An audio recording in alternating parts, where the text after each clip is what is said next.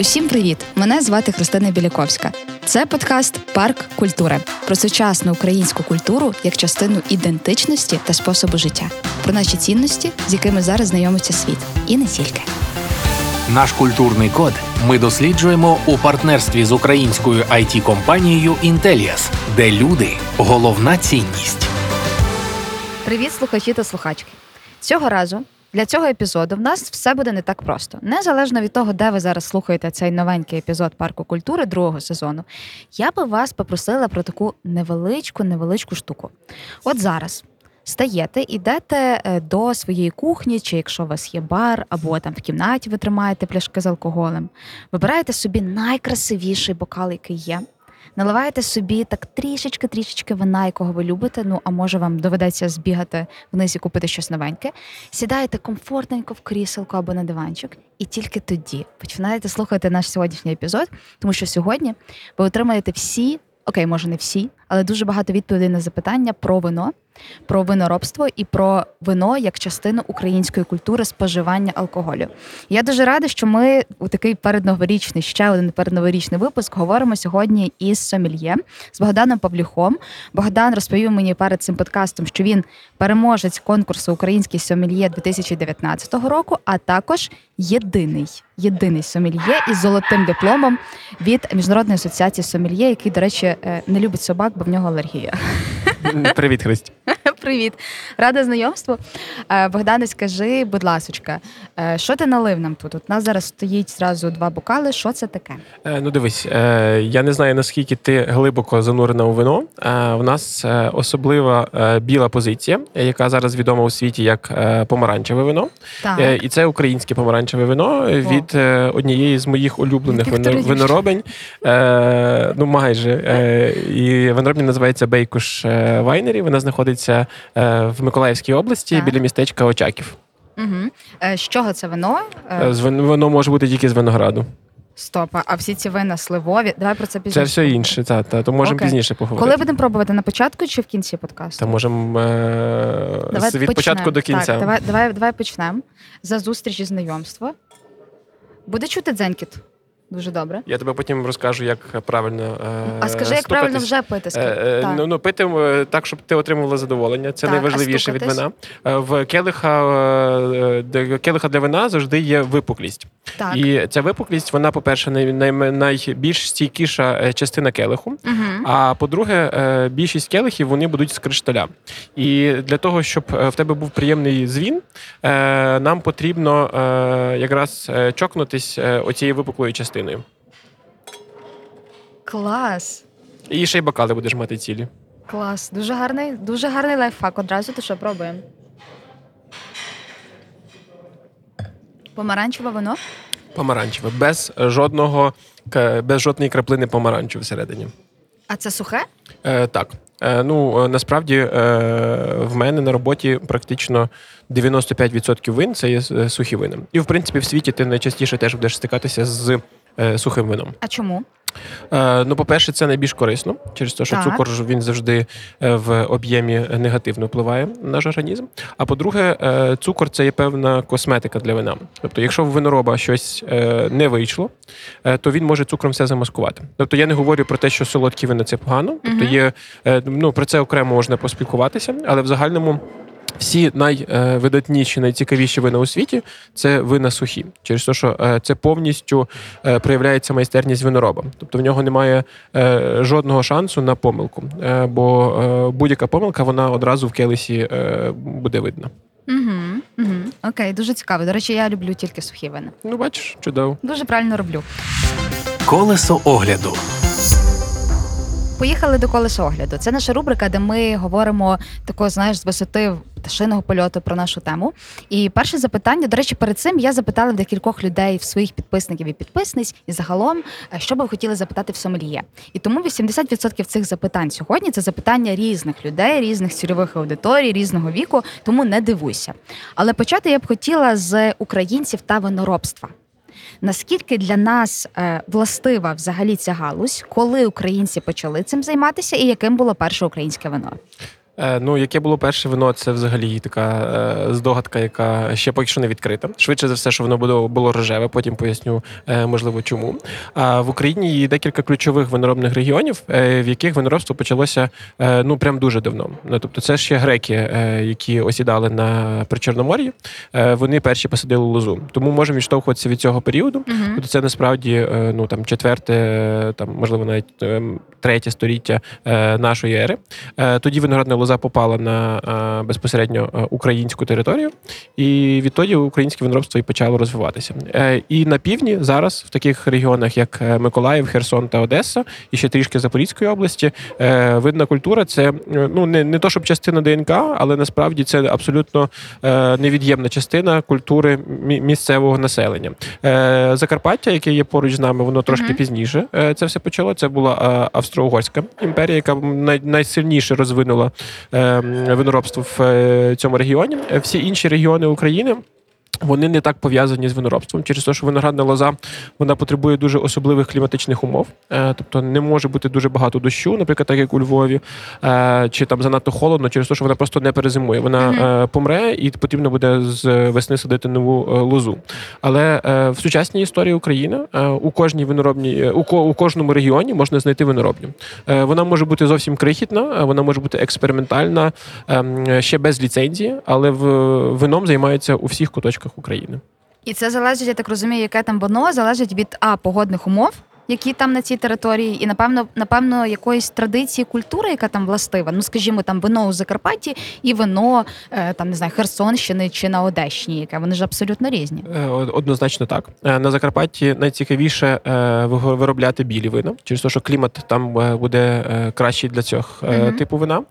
На півдні зараз з кожним роком стає все жаркіше, і тому там червоне вино є ідеальними умовами. Ну, ідеальні умови для червоного вина. Плюс у нас, у нас зараз навіть так виходить, що ті сорти, які зараз е, уже висаджені, через декілька, ну можливо, десятків років е, їм уже буде занадто жарко. Через те, що Бо існує кліматична зміна все е, впливає. та, та. І, і для нас е, ну, через років 10 буде нормально висаджувати, наприклад, такі сорти, як Шираз, е, чи Мальбек, е, чи, наприклад. Це для червоних вин.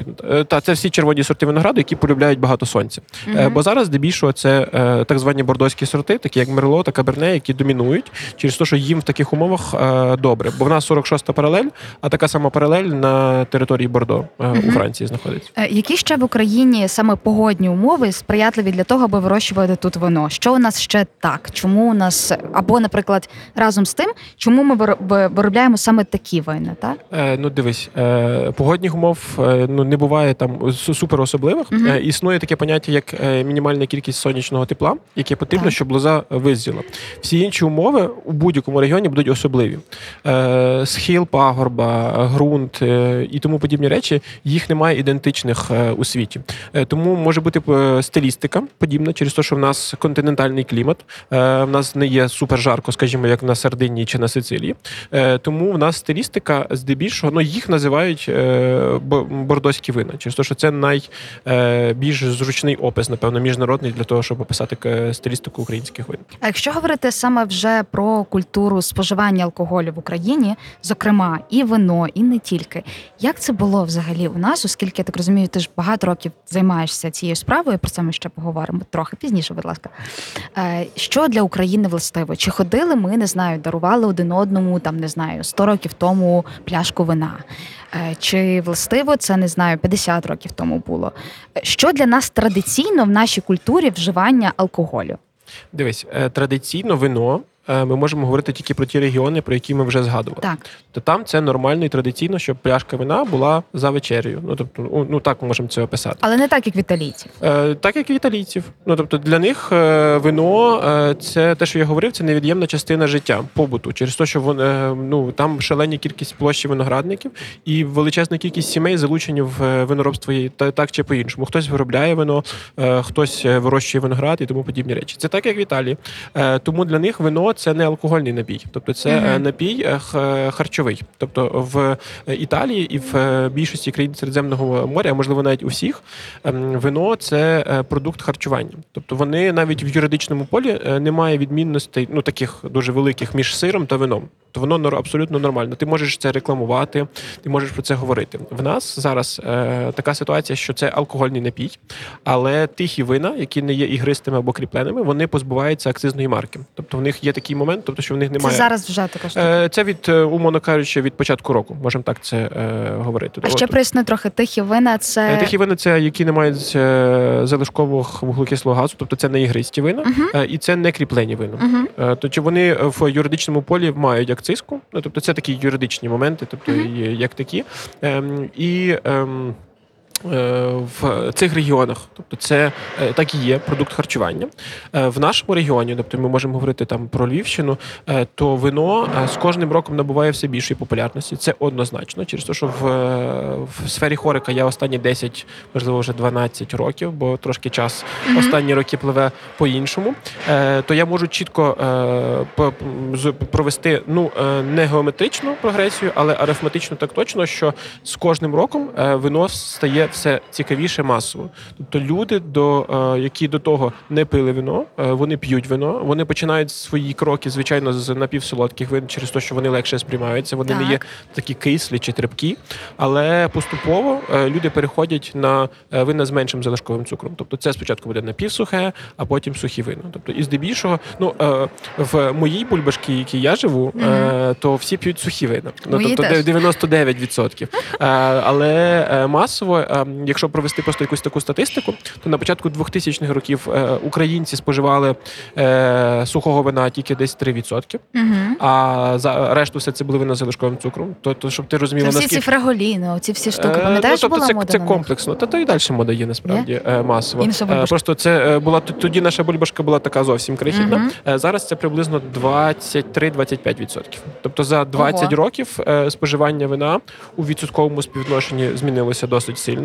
Але якщо це перевести там на мільйони пляшок або на кількість населення, то це ще більша цифра, яка е, буде більше вражати. А є якась статистика, скільки пляшок вина випивають українці за рік? Вона невелика, я тобі точно не скажу, але я думаю, це десь в районі 2 літрів. На душу От, населення. на душу населення. Так. Ну я розумію, що ми з тобою п'ємо, то може трохи більше, але є люди, які п'ють і менше. Слухай, ну але цікавий показник: 2 літри вина на душу населення. Це як ВВП, а це валовий винний продукт. Е, ну, Теж може бути. Можемо так сказати, та, та, та. Але насправді просто динаміка споживання е, глобального вина у світі вона зменшується. Тобто, колись, е, ну колись це там 50 років тому е, бували країни, такі як Уругвай, які пили на рік. Більше 100 літрів е, вина е, на, на, душу населення. Е, зараз, наприклад, це десь приблизно 30-40. Ну, то, а можливо, навіть вже і менше. А чим зумовлено те, що ти кажеш, що останні декілька років, там 20 чи скільки, е, різні люди починають більше виявляти свій інтерес до вина, коли вони вибирають, що випити за вечерю? Чим Е, це зумовлено? Зміна поколінь. Так. Це раз. Раз. Е, через те, що, наприклад, в навпаки. Тобто люди п'ють більше пива, скажімо. Ну, це там най- найбільший конкурент вину. У нас теж навпаки. Тобто люди переходять з пива або зернових інших напоїв на вино. Ну, тобто, це дуже сильно стосується якраз молоді. Угу, угу. Добре. А що стосується саме ем, калорійності і користі для організму, я я розумію, що це дискусійна тема, і вона має дуже багато різних моментів, і ти там не лікар, вочевидь. Але все ж таки, е, чи правда те, що е, один келих вина за вечерею це дуже добре для серцево-судинної системи, і все добре буде, і ти будеш легше спати. Якщо так, то яке це воно має бути? Якщо ні, чому ні? Дивись, е, ну все, що ти сказала, е, воно насправді є велика кількість досліджень, е, але будь-яке дослідження має там дві медалі. Тобто можна там чуть потім заглибитись в французький парадокс про те, що ти говорила якраз про серцево-судинні захворювання. Але в загальному глобально існує така програма, яка називається Wine in Moderation, яка якраз вивчає вплив вина на організм людський. Чому я ще не там? Скажи мені, це якась робоча група? Та, та, ну я не знаю, яка там фокус-група, скільки вони там то вивчають. Я тобі потім скину ссылку на цей Окей. сайт, ти зможе може десь заглибленіше собі зануритись. Але в загальному є величезна кількість досліджень, як впливає вино там на шкіру, волосся, зуби, серцево судини, ну, судини і тому подібні речі.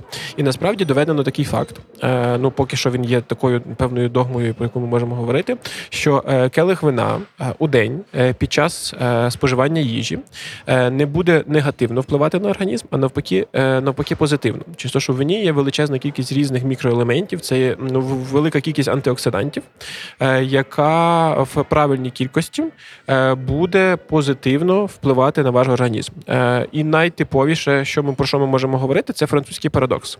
Е, В чому він полягає? Е, Було дослідження між французами і американцями. Е, Обоє е, обидві нації їдять велику кількість жирної їжі, але відсоток е, серцево-судинних захворювань у французів значно менше ніж у американців.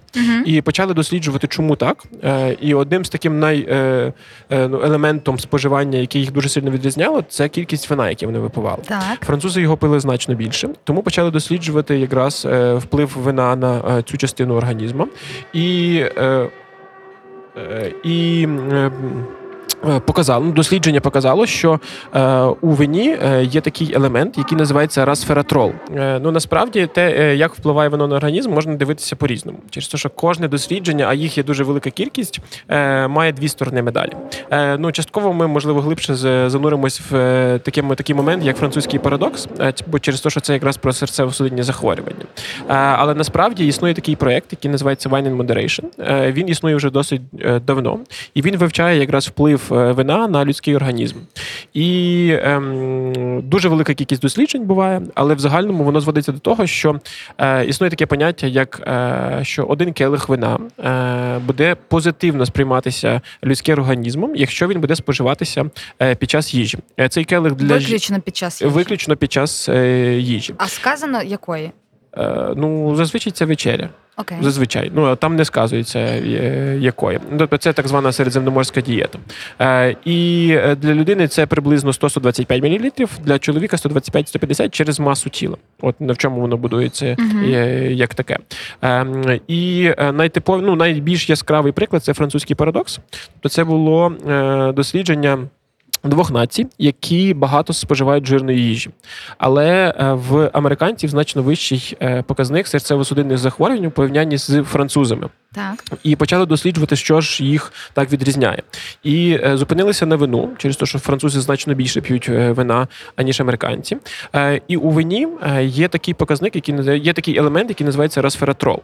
Е, Це показник, який е, сповільнює або зменшує серцево-судинні захворювання. Е, І е, на цьому і зупинилися. Тобто, що е, вино е, позитивно ну, зменшує прояв цих захворювань. Е, е, Resveratrol його є значно більше у червоних винах, через те, що вони містяться е, у він міститься у шкірках винограду. І під час виробництва червоних вин вони використовуються, під час виробництва білих вин вони не використовуються, тому Мгм. так і є. Е, Але існує, але зворотня сторона медалі полягає в тому, що цього resveratrol настільки мало в е, одній пляшці вина, щоб для того, щоб забезпечити себе е, повністю цим елементом е, з вина, то е, ваша печінка скаже до побачення. Ну, звичайно. Ну тому якби от в цьому і полягає момент, що аналогічно йде про волосся, про зуби, про очі і тому подібні речі. Тобто завжди повинна бути правильна норма, правильна доза для вас, яку ви не будете переходити. Це не говориться про те, що не, не, не можна споживати вина більше в якийсь там день, коли ви відпочиваєте. Але е, така річна норма вона повинна зводитись десь приблизно до такого моменту. Ну всі ми відпочивали десь в Італії, Греції, Іспанії, і розуміємо, що ну це абсолютно нормально, коли ви вечеряєте, і перед вами стоїть пляшка вина. Але ж це викликає часткове звикання. Е, ну насправді ні. Е, це з в залежності від того, що для вас вино. Е, наприклад, Окей. для мене вино це не алкогольний продукт. Для мене це Це твоя ну, робота. Е, ну, це мій ну, ні, це не робота, це стиль життя. Чесно ж, для мене е, більш цікавіше історія в келесі, а не аніж е, сам алкоголь в келесі. От е, і я, в принципі, зараз е, полюбляю більше е, вин, які мають менший відсоток алкоголю. І це, в принципі, нормально така світова практика. Е, тому якби така Е, річ. Quick question. Безалкогольне вино це вино? ні. Добре. Далі можемо навіть цю тему не розкручувати. Повертаючись до теми вина в українській культурі. Е, скажи, будь ласка, а що реально через повномасштабне вторгнення, е, не хочу матюкатися, Росії в ну, Україну. ві- Ми не можемо лаятись тут. Та що втратила українська винна промисловість? Е, Знову ж дві сторони медалі. Е, Так. Через те, що, що втратила? Е, Втратила практично е, херсонські виноградники, через те, що був наступ якраз зі сторони Херсону дуже великий. І перша виноробня, яка постраждала, це і яка найбільше постраждала, це виноробня князя Трубіцького, Мгм. яка знаходиться біля нової Каховки. І практично в першу годину повністю їхня виноробня була окупована і використовувалася як великий штаб для росіян. А це найбільша виноробня в Україні? Чи Це одна з найвідоміших. Вона не є найбільша, Окей. але це одна з найвідоміших, і їхніх вин зараз на ринку практично немає. Через те, що паралельно е, був розбомблений їхній склад під Києвом, е, і вони постраждали з двох сторін. Е, тому все, що було на полицях і в мережах, е, воно продавалося, але зараз е, ну знайти щось цікаве нереально. Тобто я вже давно хочу знайти щось, е, щоб поставити собі в винну карту. Не, неможливо. Просто їх е, цих вин е, практично не залишилось е, на полицях. Тому, якщо хтось десь в себе в маленькому магазинчику біля дому е, по- побачить їх, то точно беріть через те, що якби І одну е, відправте е, Богдану. так, буду дуже вдячний. Бо я вже все своє випив. Ага. Е, інші виноградники Херсону, е, велика їхня кількість, е, вони просто заміновані. Люди на початку навіть пробували доглядати за виноградом через те, що ну, за виноградником потрібно доглядати цілий рік, тобто обрізка і тому Мгм. подібні речі. Але після декількох випадків підриву на мін багато хто ну просто не перестали виходити на виноградники. Тому Боже, навіщо мінувати виноградник? Ну, це ж територія, ну то так і велика територія. Ну, якби в виноградниках, можливо, будуть ховатися там наші військові тому подібні речі. Ну, тобто, я не думаю, напевно, що вони з таких міркувань це робили. Е, Тому е, Херсон дуже сильно постраждав. Е, Те, що я говорив, що насправді є е, велика кількість е, виноробень по всій Україні, е, і ми можемо говорити про виноробні, які знаходяться на півночі, Е, тобто це деякі виноробні у Київській області е, і у Чернігівській області. Е, Вони частково постраждали. Наприклад, є така виноробня на, на, пів, на півночі над Києвом, ем, яка називається Вайна Idea, Е, Мгм. і були постраждали. Вони постраждала їхня адмінбудівля і частково виноробня. Тобто їхні виноградники знаходяться е, на півдні. Тобто це нормально, коли виноробня знаходиться в одній точці, а виноградники в іншій. Тобто це світова практика. Е, Тому якби вино вони виробляють і вино вони мають, але е, вони постраждали. Е, Також це є там такий, тобто в них є страусина ферма, і вони також е, вона також дуже сильно постраждала. Ем, І таких прикладів є багато. Е, Але це негативна сторона медалі. Позитивна сторона це. Ем, Визнання українського вина е, на експорт, е, і е, як не дивно, визнання українського вина всередині країни через те, що до повномасштабного вторгнення Росії в Україну українське вино в Україні пилося дуже в невеликому об'ємі. Як це не дивно. Після цього українське вино стало цікаве всередині країни, що дуже позитивний момент. Але й Україні відкрилися українському вину відкрилися кордони на експорт. Через те, що колись експортувати українське вино було дуже тяжко. Нікому це не було цікаво. Мгм. Тобто, коли ти знаходишся на якійсь виставці, е, люди просто дивувалися, що в Україні роблять вино. Ну тобто для них це був якийсь такий великий сюрприз. Е, Зараз. За е, провідними українськими е, виробниками е, стоїть ну така уявна черга, можемо так сказати. І навіть дехто уже не має того об'єму, який би забезпечив е, попит на це вино. Це Тому- дуже корелюється з тим запитанням, яке я хотіла поставити після цієї теми, якраз що був довгий період оцей фльор. Знаєш, коли ти приходиш в ресторан чи в заклад, і тебе питають там, питаєш, з які у вас є вина, та тобі відповідають український, ти такий, а французьких нема, чилійських нема. І тільки зараз, як я розумію з того, що ти кажеш, ситуація змінюється. Е, Про те, що ми говорили, що е, українці почали пити е, більше вина з кожним роком, Так, і це так. арифматична прогресія. То за оцей рік українці почали пити більше українського вина, і це геометрична прогресія через те, що це просто ну глобально. Е, По-перше, це. Підтримка е, Мгм. виробників через те, що е, багато хто постраждав і просто потребував цих е, коштів е, залучення, щоб ви купляли їхнє вино. А по-друге, е, якби це не було, е, ну це, це, це позитивна сторона медалі, а негативна це те, що люди просто почали менше е, заробляти і має, мали менше коштів. І дехто переключився через ну першочергово через фінансову історію, але потім я, я впевнений, що він зрозумів, що в Україні практично можна скуштувати все, що ви куштували е, з італійських, французьких вин. Ну я маю на увазі стилістику. Тобто ви не скуштуєте там конкретних позицій, але стиль подібний знайти ви можете. От, наприклад, якщо провести паралель, ну скажімо, візьмімо Sauvignon Blanc. Е, окей, Савіньон Блан як сорт він вирощується в Україні. І, наприклад, е, цього року був прекрасний Савіньон у виноробній Father's Wine, яка знаходиться в Тернополі. Угу. Е, в них був е, не урожай білих вин е, на їхньому власному винограднику біля Хусятина, і вони купили е, е, виноград е, у, якщо я не помиляюсь, у Херсонській області. Е, і зробили прекрасний Савіньон Блан. Е, також був е, прекрасний Савіньон Блан у Wine ID. Чому я кажу був? Через те, що його настільки швидко розкупили, що він просто Він закінчився. І вінтаж, який вони щойно зробили, вони ще його не зробили, а він вже був проданий. Капець. То це от якраз про те про попит е, українського вина. А Бо Савіньон Блан це дуже популярний сорт. Так, так. А наскільки е, українське вино дешевше за іноземне? Е, Хороше українське вино не може бути дешевше за Не може Та. бути. Тобто, подекуди е, хороше українське вино буде коштувати як хороше французьке чи італійське. Тобто в Україні є вина, які коштують поза тисячу гривень, і це не просто так, бо їм так захотілося, е, бо є той самий попит.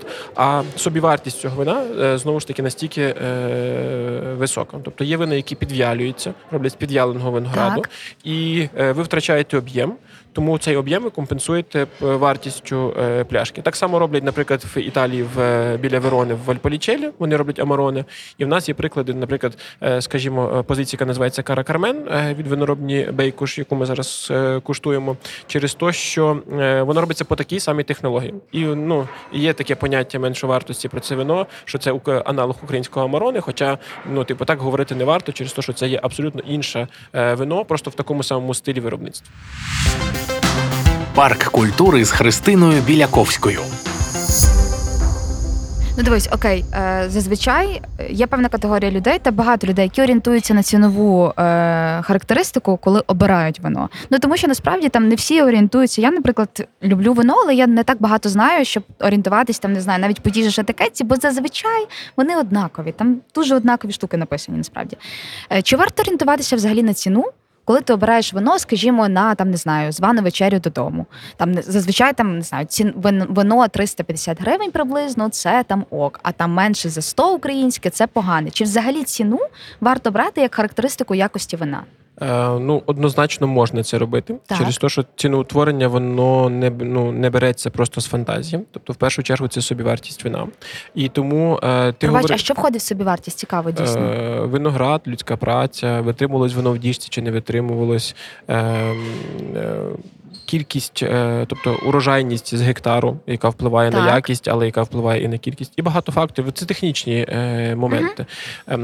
е, і ти говорила про такий поріг, як 100 гривень. Е, тобто до повномасштабного вторгнення він би міг бути приблизним як порогом е, до того, що до 100 гривень е, це буде щось не до кінця цікаве, тобто Мгм. про, про яке не варто говорити дуже е, глибоко, але яке теоретично можна куштувати, воно не буде щось погане. Тепер цей поріг є 150 гривень. Ну, тобто 150-175. Тобто, це від цього порогу можна відштовхуватися.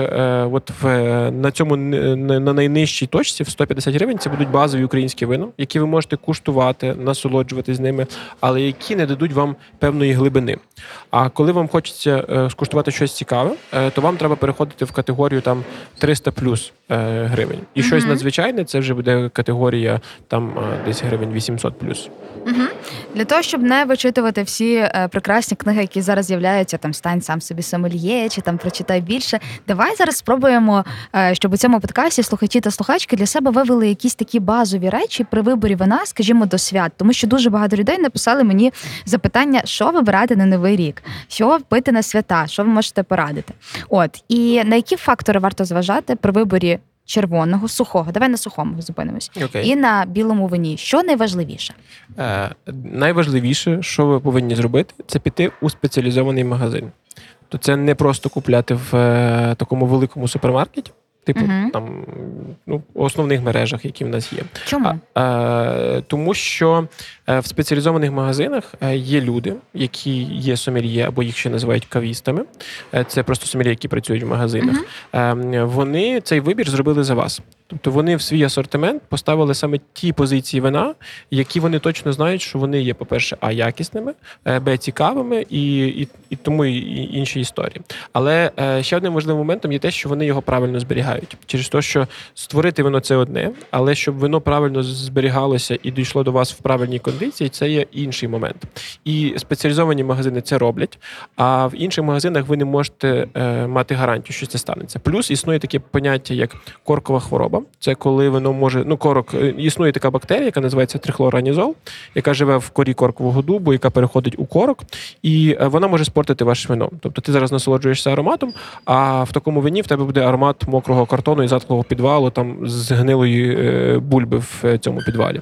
І коли ти таку пляшку вина придбала, відкрила і зрозуміла, що з нею щось не так, і в тебе є чек, і ти не випила цю пляшку до кінця, то ти можеш цією пляшкою прийти в магазин і тобі Спеціалізований її спеціалізований, і тобі її поміняють на таку саму пляшку. Через те, що це абсолютно нормально, і це 10% вин мають проблему з е, цією хворобою. Е, Одразу тоді е, тут можливо sorry, що jump in тут.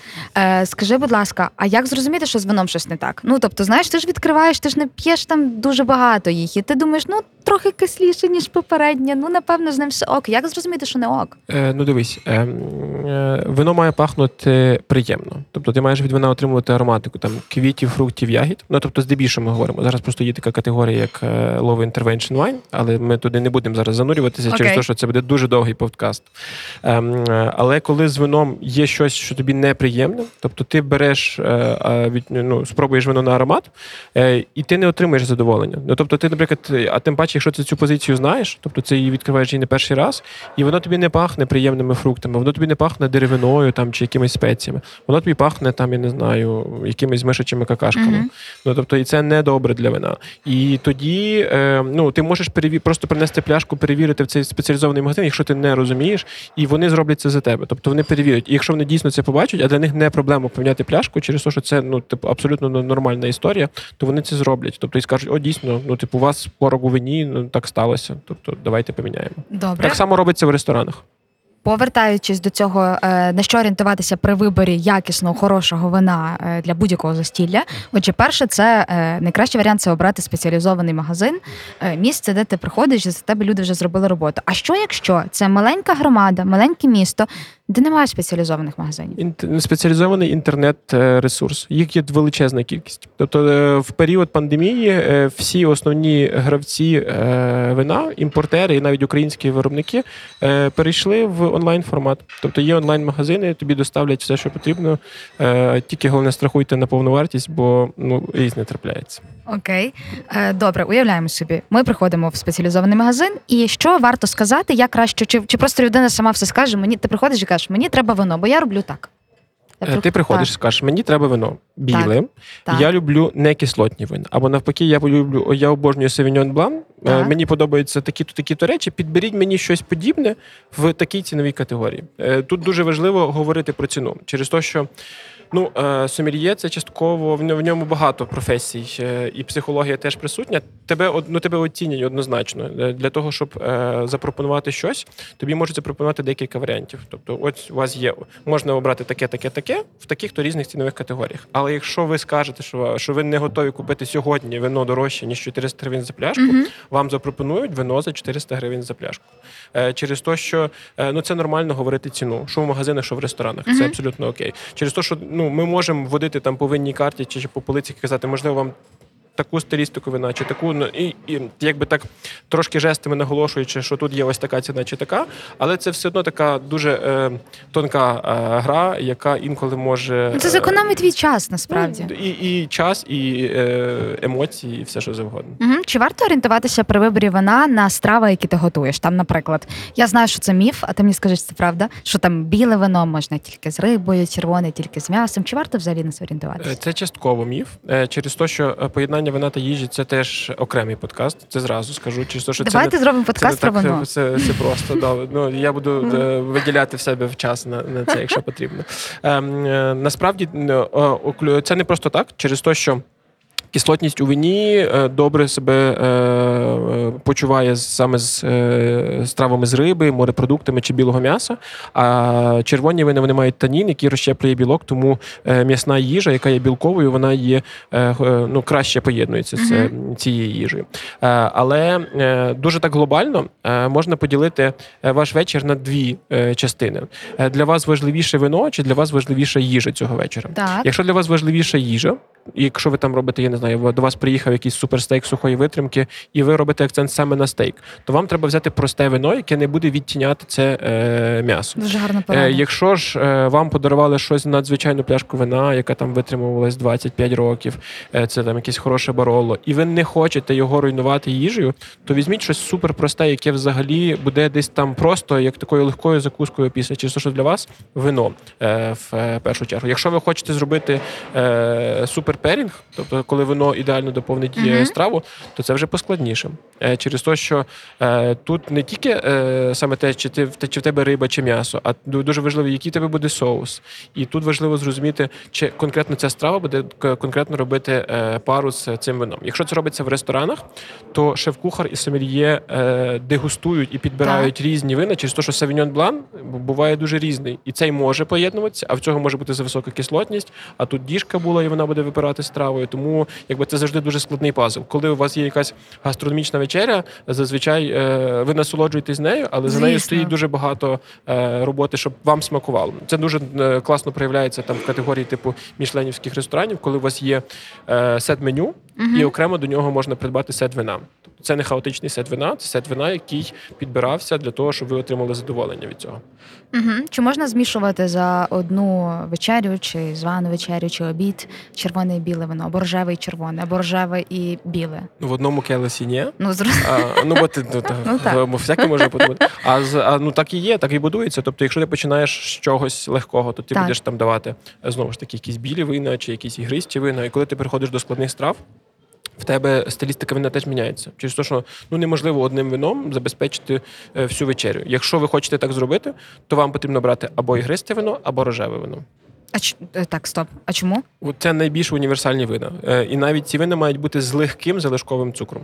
Е, ну, знову ж таки, щоб глибоко не е, занурюватись, е, ці дві категорії е, вони будуть найбільш універсальні. Ну тобто, але в універсальності завжди щось буде випадати. Тобто буде не ідеальне поєднання, Мгм. але е, воно буде найкраще, ніж щось без іншим. Тому, якщо е, ви е, готуєте якусь вечерю і дуже сильно не хочете заморочуватись над Так. вином, то йдете і, і замовляєте е, рожеве вино з крихі, кр- крихітним залишковим цукром. З крихітним Ну, тобто цукром. на фоні типу 6-9 грам. А чи те саме працює, е, коли ти, ти не знаєш, там до тебе приходять мало знайомі люди, чи навіть знайомі, і ти не хочеш там ставити купу алкоголю, хочеш просто вином доповнити свою вечерю. Чи те саме працює при виборі вина? Тобто краще обирати ігристи там, хоча не всі люблять ігристи. Е, Ну, не всі люблять ігристи через те, що для них ігристи це теж дуже багато міфів має, що воно там швидше ти від нього п'янієш, голова ті голова зранку. болить. Ну, бачите, це все знаєш е, прекрасно. А, але е, це міфи насправді. Е, Ну, типу, можна, але з таким підбором трошки тяжче. Через те, що в кожного є свої вподобання, і ну то в ідеалі, звичайно, типу, знати їх. І типу, можливо, щось, що супер не люблять, не, не, не брати. Але не треба бути винним снобом, там приходити зі своєю пляшкою вина чи зі своїм келихом. е, А до речі, це етично чи ні? Приходити на вечерю зі своїм вином і пити його? Е, ну, самому пити ні. Пригощати всіх Присі- нормально. Мгм. Типу, якщо ти взяв просто там, не знаю, прийшов зі своїм келихом і своїм пляшкою вина і собі насолоджуєшся, ну то ти будеш такий трошки ди- ди- дивненький виглядати. Вино на подарунок, яке обрати? Якщо це е, давай так, чоловік і жінка, або у нас е, гендерно-нейтральний вибір вина, незважаючи на те, е, який гендер, яка стать, яке воно обрати. Е, Дивись, для алкоголю е, розбивати на гендери е, вибір це шалено неправильно. Через те, що це одразу рубання всіх продаж. Тобто це як економічна складова Так. е, цього моменту.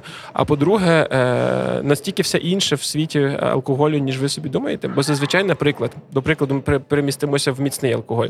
Існує така категорія віскі з острова Айла, яка є димна, яка є жорстка. Тобто Мгм. вон, і чомусь е, в світі більшість вважає, що це є чоловічий напій, бо він прям агресивний, там більше алкоголю.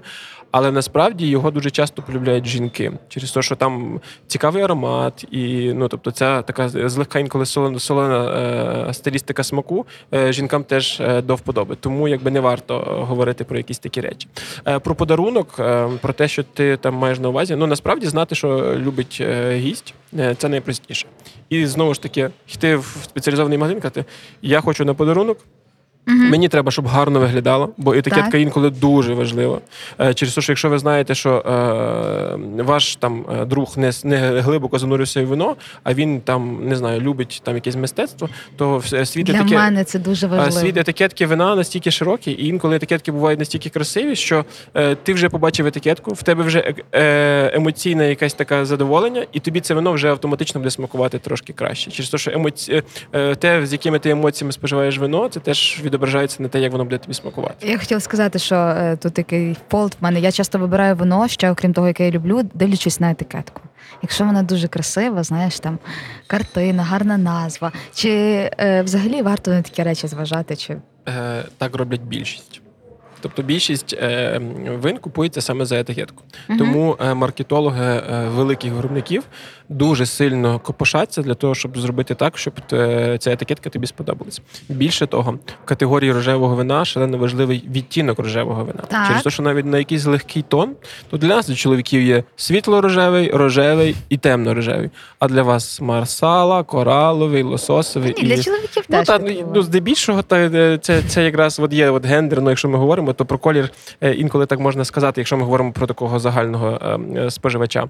Але насправді це супер важливо. Через те, що вибір кольору рожевого вина це прям, ну, прям дуже. Через те, що уяви собі, ти, ти, ти стоїш перед полицею, де є е, 50 різних вин, і якийсь тон тобі сподобається більше. Ну, ти ж сьогодні от теж в рожевій е, Так. сорочці, і ну, напевне любиш рожевий колір. Тому для тебе дуже важливо, що саме цей тон помади, щоб не знаю, підтон помади, що тобі пасувало, чи ще Ніколи щось. про це не думала.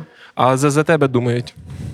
До речі, цікаво, цікава думка. Але коли я вибираю біле, то я навпаки не дуже люблю жовтуватий колір. Мені чим він такий блідіший і ніжніший, лимонніший, тим я швид- скоріш за все куплю. А тут, е, е, тут трош, треба, треба трохи глибше зупинитися. Через те, що колір білого вина е, е, може підказати е, стилістику білого вина. Е, для е, такого дуже е, простого, е, чим вища кислотність у вині, швидше за все, це воно буде більш світлішим. Тобто воно буде мати більш зеленуваті ці відтінки.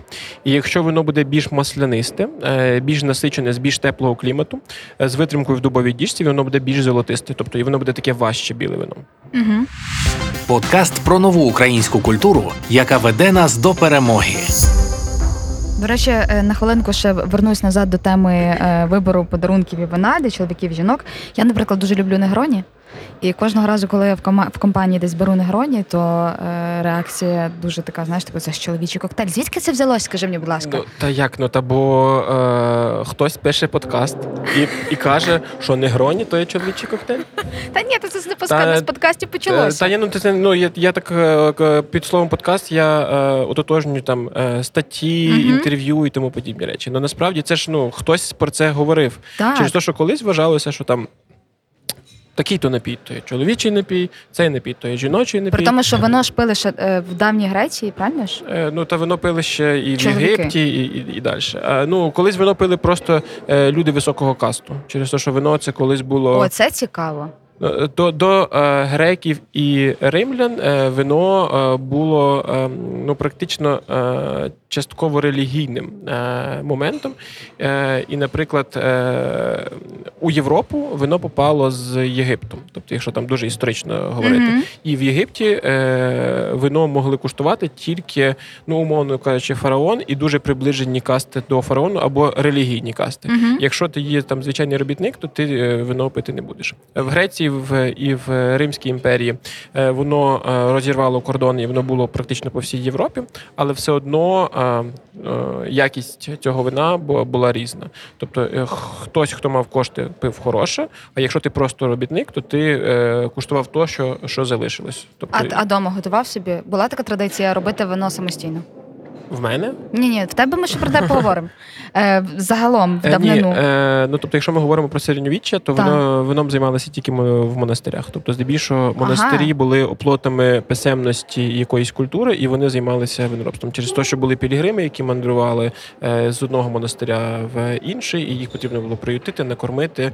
Е, релігійна складова. Ну тобто, воно було однією з таких зброй е, людей, які відкривали нові континенти, через те, що Біблією і мечем хотіли люди е, насильництво е, заставляти на переводити на християнство. е, А в християнстві воно займає важливу річ в релігії, тобто причастя і тому подібні речі. А тому коли- висаджували виноградники і тому і подібні речі. А коли тоді з'явилася традиція взагалі вдома в себе в хаті робити домашнє вино?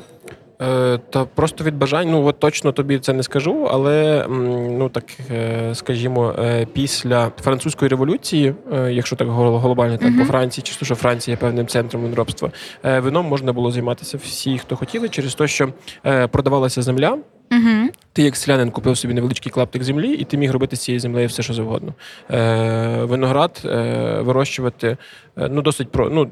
Досить просто так в лапках, але якщо ти це вмієш, то це ну тобто в тебе є певна стабільність. І е, ще й досі величезна кількість сімей е, отримує свої, свої типу забезпечення життя саме через вино, Ну, через виноград. Останнє запитання рубрики е, Колесогляди. Їдемо до наступної. Е, Як це вино зберігати вдома правильно? Яке тобі подарували, чи яке ти купив і не хочеш одразу пити? Е, ну, дивись. Е, ну, по-перше, на витримку здатні вина е, ну, невелика кількість вин. Тобто там 5% від загального об'єму вина можуть е, жити довше 5 років. Тобто Мгм. тут це теж важливо е, розуміти. Не, Це не- треба не- запитати в сомельє, напевно, та, краще. та, та, навіть також. Е, Червоні живуть довше, ніж білі, бо танін є е, терпкість, яка є у вині, це є консервант певний, е, так само як цукор і як алкоголь. Е, Якщо у вас просто звичайна квартира чи звичайний будинок без підвалу, то ви просто е, зберігаєте його у тем на максимально темному і максимально стабільному місці в плані температури, тобто не біля якоїсь газової плитки, котла і тому подібні речі. Е, Тому насправді достатньо просто е, мати якраз ось таку місцину е, темну і не дуже теплу. Чому та і, і зберігати е, обов'язково е, горизонтально е, через те, що е, найважливіше це те, щоб не пересох корок. Через те, що корок, який в вині, е, це матеріал, який, е, якщо буде якраз е, дуже сильна вологість. е, Дуже жарко, е, і е, він буде вертикально, він просто пересохне і впаде, і у вас поступово буде воно перетворюватись на оцет. Угу. Добре, рубрика Американські гірки. Багато швидких запитань, а до тебе буде дуже багато. Перше запитання. Я маю От. швидко відповідати чи Е, ну, можеш відповідати як в бліці, але мені б хотілося е, чим довше, тому що це дуже цікава тема і запитань багато. Перше Окей. запитання: як так сталося, що ти став сомельє? Існує думка, що є сім'ї виноробів, і от тоді ти пр- дотримуєшся традицій. В тебе так ти сім'є виноробів чи ні? Е, Я не з сім'ї виноробів і попав я в тему вина зовсім випадково. Це було в 2009 році. Я прийшов працювати в хорику, бо мені треба було заробити грошей, щоб е, поїхати е, з майбутньою дружиною е, на літній відпочинок на море. Так. І то мало бути тільки робота на літо. І то було в 2009 році. Мгм. Зараз 2022 кінець, і я досі працюю в хориці. Угу. То так не сталося. Угу. А от з вином я почав займатися аж у 2012 році, Е, бо мене, мене просто зацікавило. Там, умовно кажучи, до цього часу я вино не пив. Тобто для я пив пиво і інші не, напої е, зернові через те, що це був не мій напій. У мене ніколи в сім'ї не було культури е, вина, бо ми всі родом з Львівщини, і в нас ну, не, не росте масово виноград. Тобто, а, це, що там може дехто робить, то це винятки з цього правила. А коли я почав працювати в ресторані, мене це зацікавило і досить сильно. Я почав самостійно читати. Е, Я знав англійську відносно непогано, тому мені було нормально читати в інтернеті, бо в інтернеті на той момент українською не писало нічого. Е, І так сталося, що я просто е, почав глибше копати. І коли вже вперся в якісь, е, в якусь стелю, мені потрібно було, е, щоб мене хтось навчив. І я пішов на е, курси, вивчився і, в принципі, досі вчуся, але просто ще й паралельно вчу інших. Е, скільки ці курси тривали? Це було десь у Львові? Е, Вони вони мандрували курси по е, по Україні. Тобто, це була е, винна школа Віталія Ковача. Е, Вони були у Львові, вони тривали дві два з половиною місяця. Тобто, в нас практично 5 днів на тиждень була начитка по декілька годин. І це був такий шквал інформації, після якого ти тобі було дуже тяжко е, в цьому сильно е, розбиратися, через те, що кожного дня в тебе нова і нова інформація про регіони, сорти, стилі і тому подібні речі.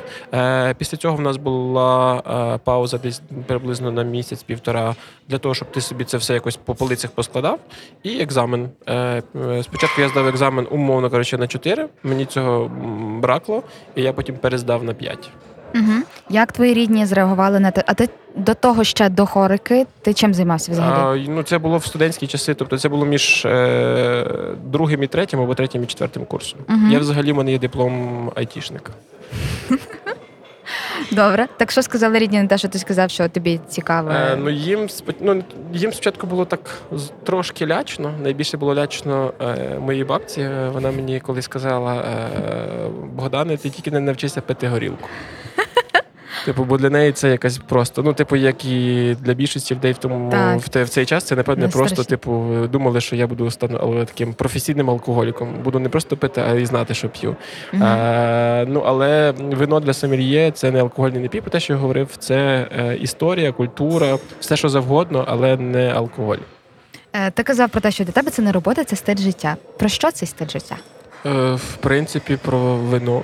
Ну, є, е, хто, якщо з кимось я познайомився е, останні там, е, напевно, вже 7, а може 8 років, е, і до того я, ну і до того вони мене не знали, то в принципі е, вони мене мене асоціюють е, завжди з бокалом, з пляшкою вина, і я щось розказую про вино і про якісь історії про винні регіони і тому подібні речі. Через те, що в принципі, ну я не розділяю. Для мене немає роботи. Тобто є ж таке приказка, що я, я, ну, я майже жодного, напевне, дня е, в своєму житті не працював. Чи що я отримую задоволення е, від того, що роблю, і воно мене не навантажує. А який був шлях? От ти закінчив ці курси, далі ти одразу шукав роботу десь. Я, як я, Я- розумію, тоді не були такі роки, коли це було дуже популярно вже. Е, ні, я не був спочатку сомельє, тобто я спочатку поєднував на той момент, коли я вчився, я, я був е, адміністратором в ресторані. Угу.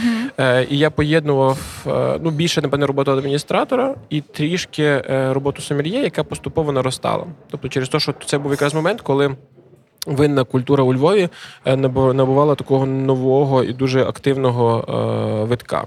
І е, просто-напросто частина вина почала переважати, і в один прекрасний момент вона переважила. І, якщо не помиляюсь, напевне, десь 2000 14 або 15 року я працюю тільки сомельє. Як таким. І я, в принципі, е, в певний момент завів свій блог, де почав писати е, українською. І це був на той момент перший е, блог про вино українською. Те, що українська мова навіть на той момент в вині не існувала. Зараз я вже не один, але був ну, першим. Наскільки я досліджував ринок, то я був першим. Подкаст Парк культури від Радіо Сковорода та Інтеліас. Як виглядає твій день як сомельє робочий? Окей, день стилю життя сомельє. Е, ну е, насправді е, дегустації там і якісь такі типу моменти, коли ти працюєш з вином, вони займають тільки частину е, цієї роботи. Інша частина це за е, журналами, за книга, за книжками, за статтями і тому подібними речами. Через те, що щоб ти щось міг розказати про людям про вино, тобі треба самому спочатку це все прочитати. Тому більшість часу е, це ну зараз це в, в ноуті, просто з, за різними ресурсами ти постійно вчиш. Ну але якщо ти хочеш вчити про вино, то тобі треба знати англійську мову або французьку. Угу. Тобто, що е, входить до обов'язків сомельє, якщо це в ресторані, то це підбір. Е, розкажи трохи. Е, Ну, найважливіший обов'язок це те, щоб е, ти, як гостя ресторану, отримала задоволення е, від вина і від відвідин ресторану комплексно. Е, вино це тільки одна складова сомельє. Сомельє повинен знати е, вино, міцний алкоголь, пиво, чай, кава, е, кухню і тому подібні речі. Сервіс. Тобто ти повинен знати повністю е, все. Е, підбір вина це така типу, ключова е, річ. Але і інше надання сервісу в ресторані це теж важливо. Якщо ми говоримо про ресторан е, fine dining в, з аля, аля карту.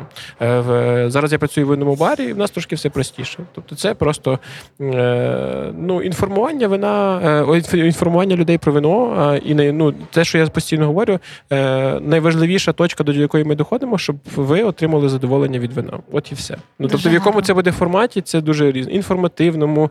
Е, ти на своє, я тобі просто покажу етикетки, і ти будеш е, тішитись тими етикетками. Чи ти просто я тобі е, відкрию якусь нову стилістику вина. Я не знаю, наприклад, чи ти оранж до цього пила, чи Ні. е, не пила. От там щось нове. Зовсім новий досвід. Щось, щось нове, та от новий досвід у вині. І от якраз розбиття певних шаблонів. Бо зазвичай люди пристосовуються до чогось одного е, і постійно з ним е, ідуть. Тобто, якщо вони вже полюбили якесь вино, то вони постійно його п'ють. А світ вина настільки великий, і якраз ми там просто показуємо е, певні його частини. От і все. Ти зачепив файн дайнінг. Які це українські вина такого рівня? Е, ну, те, що ми зараз з тобою куштуємо Арбіна, це ну, одне з найкращих, а може і найкраще українське вино в такому стилі. А Е, взагалі- скажи ще, що це таке? Якщо ми говоримо про цю категорію, е, вона називається або помаранчеві вина, або оранжі, Так. або скін контакт, їх ще називають, е, то це загальна назва для білих вин, які робляться по червоній технології, тобто з контактом з шкіркою.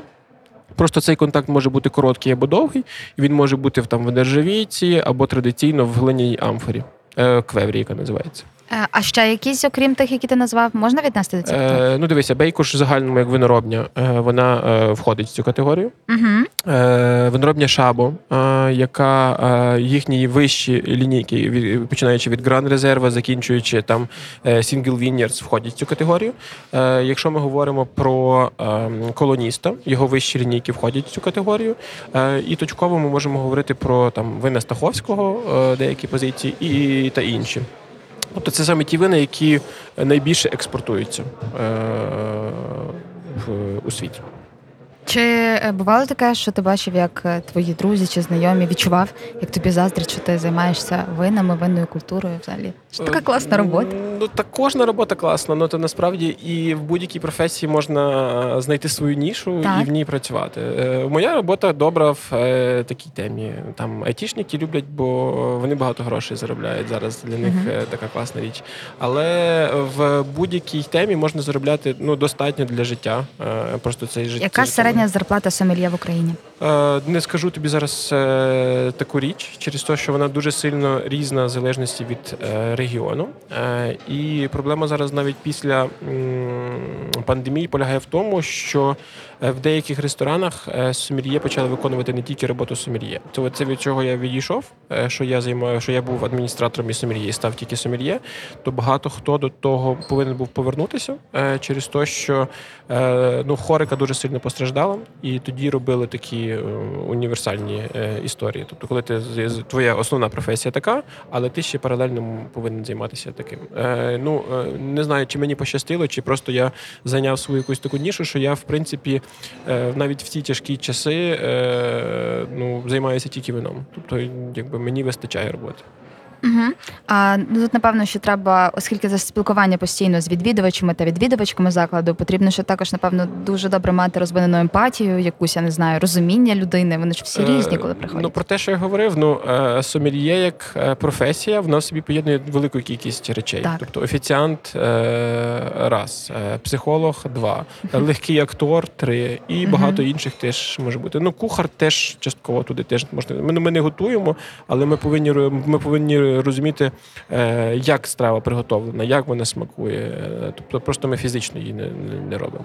Е, Чи робота сомельє це робота на повний робочий день, чи зазвичай просто його залучають там на певні якісь не знаю банкети? Як зазвичай це працює? Е, ну, якщо ми говоримо про е, сомельє, хорошу сомельє, то це робота на цілий день. Тобто тобі, тобі завжди буде що робити. Навчання персоналу, е, саморозвиток, е, завжди щось удосконалити там в винній карті і тому подібні речі. Але існують приклади, коли сомельє там виходить тільки на там вечірній час, на вечірню роботу. Але це все залежить від е, типу ресторану. Це раз, е, і в загальному від е, рівня сомельє, можна так сказати. Наскільки в Україні розвинена культура е, навчання сомельє, і наскільки це популярна професія? Е, Як професія, це не є прям супер популярно. Е, В чим далі ми знаходимося, ну чи чим менше місто, тим менш воно популярно. Угу. Тобто навіть в таких містах, скажімо, як Буковель, Трускавець, які є туристичними, е, які там близькі до нас, е, то там е, цих професій швидше все, що взагалі немає. Тобто, можливо, там в деяких точкових готелях зараз в Буковелі вони щось появляються, але я думаю, що це об'єднання декількох е, професій в цій е, людині. В столиці їх багато, е, і через те, що ну, якби, якщо ти читала таку книжку, як Б'янкі Боскер е, Схиблені на вині, то там розказується про е, цю історію тільки в Америці, коли там люди вчаться е, на сомельє е, в інституті мастерів в сомельє, і е, одна людина там вчиться в Нью-Йорку, і вона має доступ до всіх вин, через те, що це як економічна столиця світу, так і винна столиця світу. А інша живе в якомусь маленькому містечку в Штатах, я вже не пам'ятаю в якому, і вона тільки читає про вино, але скуштувати це вино вона не може, бо е, в жодному ресторані в її, е, в її місті воно не продається. І така сама історія буває і в Україні також. Е, тому, е, відповідаючи в принципі на це питання, школи є. Вони здебільшого більшість цих шкіл е, дає внутрішню сертифікацію, тобто вона не є міжнародною. Дуже велика кількість е, різних курсів для кінцевого споживача є. Мгм. Тобто я, наприклад, такі теж е, започаткував е, певний момент своєї роботи, е, але є в нас також і міжнародні стандарти. Тобто, в мене є сертифікат, про який ми говорили. Е, е, це була сертифікація два-три роки тому в Україні, і е, я на неї пішов. Тобто я маю міжнародну сертифікацію, і ще діє е, лондонська школа е, WSET, е, яка дає вам теж, е, якщо ви здасте екзамен, дасть вам е, диплом міжнародного зразка, який дуже цінується на круїзних лайнерах. Дуже цікаво. У мене є запитання від слухачів та слухачок. Декілька. Чи ти втомлюєшся на своїй роботі? Ну, під вечір, звісно. Ну, я додому повертаюся там 12 ночі, перша ночі. Чи є в тебе вихідні? Е, Є зазвичай неділю. Чи не нагадує тобі твоя робота священник? Ні, бо ем, я частково вже с, е, говорив про це. Священники думають, що вони всі працюють е, тільки в неділю, а я е, вихідний тільки в неділю. Добре. Найсмачніше та найдивніше вино, яке ти пробував, з чого воно було і де ти його взяв? Е, найсмачніше вино, яке куштував, це була шампань. Це був крюх е, 2000 року. Е, воно до мене попало випадково, е, і ми його випили е, 30-го числа або навіть 31-го. Перед самим новим роком я знайшов декілька бажаючих е, розділити зі мною цю пляшку, і це найсмачніше вино. Я, в принципі, люблю шампань, і це найсмачніше вино. Е, найдивніше. е, Ну, це щось з Natural Wine, але так конкретну позицію зараз, напевно, навіть і не скажу. Чому вино не з винограду, не вино? Е, Ну, це окрема категорія, вона називається плодові вина. Е, Вони популярні в таких е, місцевостях, де вино просто де виноградна лоза просто не виживає. В, скажімо, це популярно в Туреччині. Можливо, навіть хтось на таку екскурсію попадав. Я особисто був. Це якраз перший. Я, я, на, я на ту подорож і купив гроші. Тобто я там якраз вперше скуштував плодові вина. Ми туди ходили на дегустацію. Там було з дині, з малини і тому подібні речі. З дині? Ну так. Та, ну, та, все, що має цукор, може перебродити в е, алкогольний продукт, в вино. Е, і насправді якраз е, в Литві, Латвії, Естонії теж такі категорії популярні, бо там холодно, а, і там не росте виноград, але там ростуть ягоди. Є рекомендації, з якою їжею краще його, крім дес... до речі, з десертами вино правильно пити чи ні? Е, як в- одне важливе правило: е, вино повинно бути солодшим за десерт. Солодшим за десерт. Добре, а тоді ці плодові вина з ними що краще їсти? Ну, залежності, яке вино. Наприклад, у нас біля Львова роблять малинове вино, Мгм. е, яка називається Галицька сорока. Е, і вони е, ну, винороб, який це робить, він робить це в сухому стилі. Тому подекуди ці вина можуть нагадувати навіть вам білі вина. Ну, тобто в нього є така позиція, по-моєму, називається вона ранкова роса. Це з білої малини воно робиться. І воно, якщо ти не знаєш, що це малинове, ти, ти можеш сказати, що це е, виноградне. Просто трошечки дивне. Угу. Е, тут дивне запитання насправді. Що відрізняє витримане вино від звичайного? Витримка, але що ще? Е, Витримка в бочці. Ну і потенціал е, до старіння. Що це означає? Е, Що воно може лежати у вас в шафі не 3 роки, а скажімо, 10 або 15. Окей, поїхали далі. Чому від поганого вина зранку болить голова? Е, бо воно має в собі велику кількість консервантів, які негативно вплинуть на ваш організм. Е, Що робити, і взагалі звідки з'являється е, після того, як ти випиваєш келих вина, висипка, не знаю, там на грудях, на руках, на щоках? Це алергія? Ну, чи це? висипка н- це дуже дивний момент. Ну, по-перше, дуже багато людей думають, що в них є алергія на якісь компоненти в вині, але їх немає. Е, вони може проявлятися там зудом або з висипкою, але тоді ви знаходитесь в категорії дуже такій нішовій, і це там 3% людей, які мають алергію, скажімо, на таніни, або мають алергію на е, діоксид сірки, який є консервантом е, у вині. Тоді так. А в інших випадках, то е, основна негативна сторона алкоголю будь-якого це зневоднення організму, через те, що він висушує організм. І якщо ви не п'єте, ну є така історія, типу, ну воно більше стосується горілки, що я не буду запивати, бо я е, там е, пізніше сп'янію. То так воно не, не працює через те, що якраз тоді у вас буде е, зневоднення на ранок, і ви захочете багато пити. І від цього у вас буде боліти голова саме від зневоднення. Тому треба просто розуміти вашу дозу. От і все. Швидше все, що ви випили багато вина, а- не поганого вина. Окей. Ну за багато це може бути навіть три келиха. Ну тобто я ж не знаю, скільки хто п'є. Як тобі вдається працю... працюючи сомельє не спиватися? Ну бо те, що я говорив, я в вині не шукаю алкоголь. Е, окрім вина, що ще ти п'єш і цінуєш? Е, ну, міцний алкоголь я е, люблю, можливо, трішки менше. Е, ну, де ну, віскі, ну, та я в принципі все люблю. Угу. Ну, нема такого. Ну, горілку не, не, не дуже споживаю, не люблю. А е, віскі, роми, там, текіла, а навіть точніше не текіла, а мескаль е, в певний період це задоволення. Якщо говорити про винну культуру е, в Україні е, зараз, в момент е, повномасштабного вторгнення, і коли ми вже переможемо, загалом про сучасну таку винну українську культуру, про що вона і якими винами вона характеризується і буде характеризуватися на твою думку? Ну, в Україні Україна якраз є дуже трендова країна в плані вина. Е, Все, що є в світі, є е, в Україні, і воно насправді дуже популярне. Чи то, що в світі вина зараз, наприклад, популярна категорія Low Intervention Wine, тобто це natural категорія і, і, і інші. І є дуже велика кількість людей, яка е, любить ці вина. Е, В нас навіть до війни і до пандемії були фестивалі, е, які були тільки для такого вина. І в світі е, ну далеко не в кожній країні відбуваються такі фестивалі. Тобто вони є в таких е, розвинутих країнах. Е, А в Україні насправді, як, як ринок українського вина, то він є е, досить широко представлений. Тобто в Україні є все, що є в світі. А чи можна сказати, що, наприклад, є якесь конкретно суто українське вино, яке має свою назву, тільки наше, і от воно може нас характеризувати на міжнародному рівні, як це українське вино? Ні, ні, ні, такого немає. Тобто контрольованих найменувань, які відомі у світі, такого Немає. такого як шампань чи Так, щось так. інше, такого немає. Ні, у нас не, не вона не глибока. Ця історія. Тобто сучасна історія українського вина почалася з 2005 року.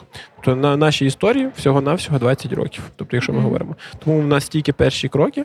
Е, є вини, які вже відомі в Україні там поза межами е, України, але Мгм. все одно е, ми будемо. Ну ми, ми після закінчення війни най, найбільше і найкраще, що може бути, що українці почнуть все більше пити українського вина. Бо нарешті е, цей міф зруйнований. Я думаю, що е, перед рубрикою сюрприз на такому гарному слові можна е, келихом зробити дзень. І завершити наш цей епізод рубрикою сюрприз. Але перед рубрикою сюрприз, перед запитанням, у мене є для тебе такий невеличкий мішечок, і там є е, шоколадки з передбаченнями. Витягни, будь ласка, свою. Якщо Окей. хочеш з нами поділитися, прочитай про що це передбачення, і скажи, що це для тебе означає, як ти це зрозумів для як підказка на наступний рік. Добре, добре. Це, так, це така дуже глибока тема. Так. Класно було, якби там було щось про вино, Всяке може бути. до речі. Мало хто знає, але багато хто вчить. То і все. Все?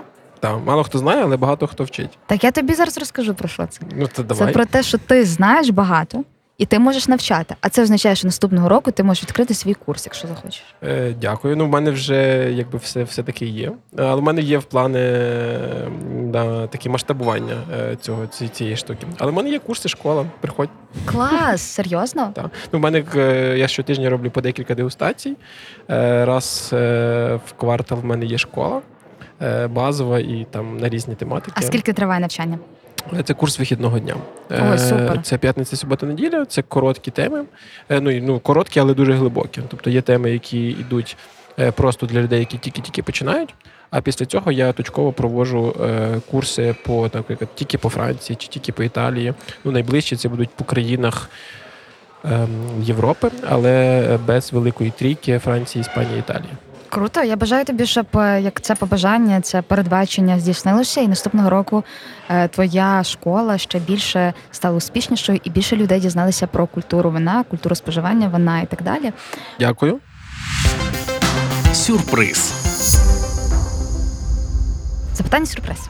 Яким алкоголем були б українці до були українці до вторгнення повномасштабного, і яким є зараз?